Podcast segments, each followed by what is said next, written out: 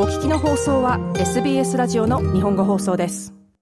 こんばんは。土曜日のこの時間はいつものように私安西直宗が日本とオーストラリアに関連したアーティストの情報を紹介していくコーナーです。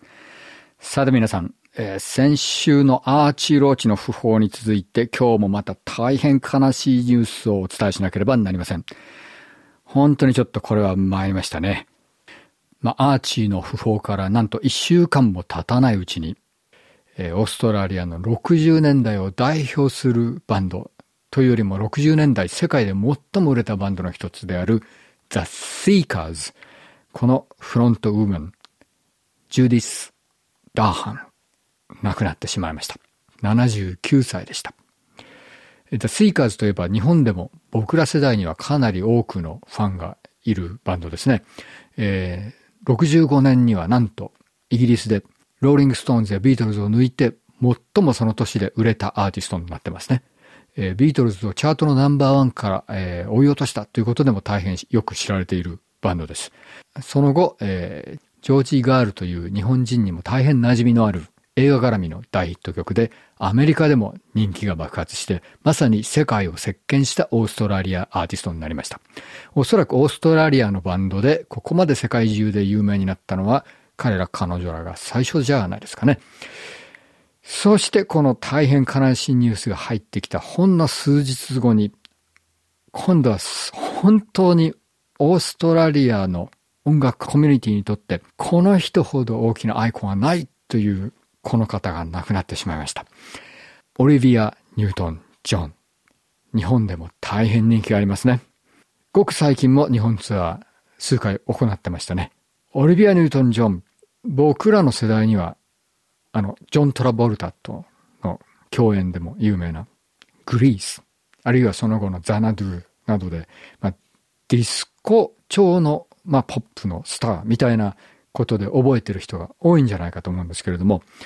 実は彼女はその前からかなり有名なキャリアを積んでまして、えー、70年代前半にはカントリーシンガーとしてグラミー賞をたくさん受賞してるんですよね。で、ですから実は彼女は別にディスコで、えー、大ヒットしたアイドルガールってことは全くないんです。えー、で、むしろ彼女の、えー、音楽人生の重要な部分はそのカントリーシンガーであった前半の部分じゃないかなと僕は思うんですよね。というのも、当時のカントリーミュージックコミュニティというのは、どちらかというとアメリカ南部の白人の音楽という色合いが濃くてですね、いわゆる今のポップな印象では全然ないんです。ただ、オーストラリアで育った彼女にとっては、カントリーミュージックというのは大変素晴らしいストーリングテリングの音楽であるというふうに認識されてたわけですよね。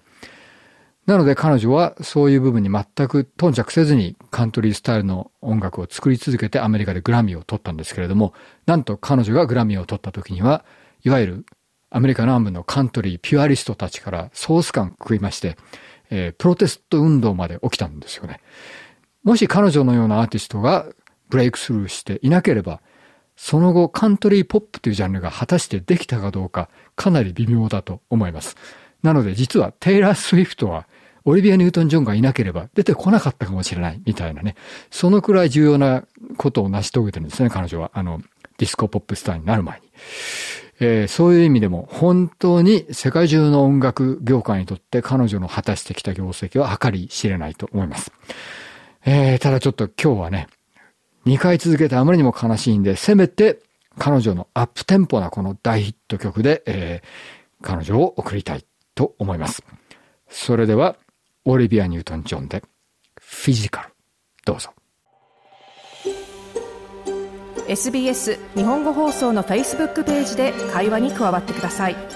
l i いいねを押してご意見ご感想をお寄せください。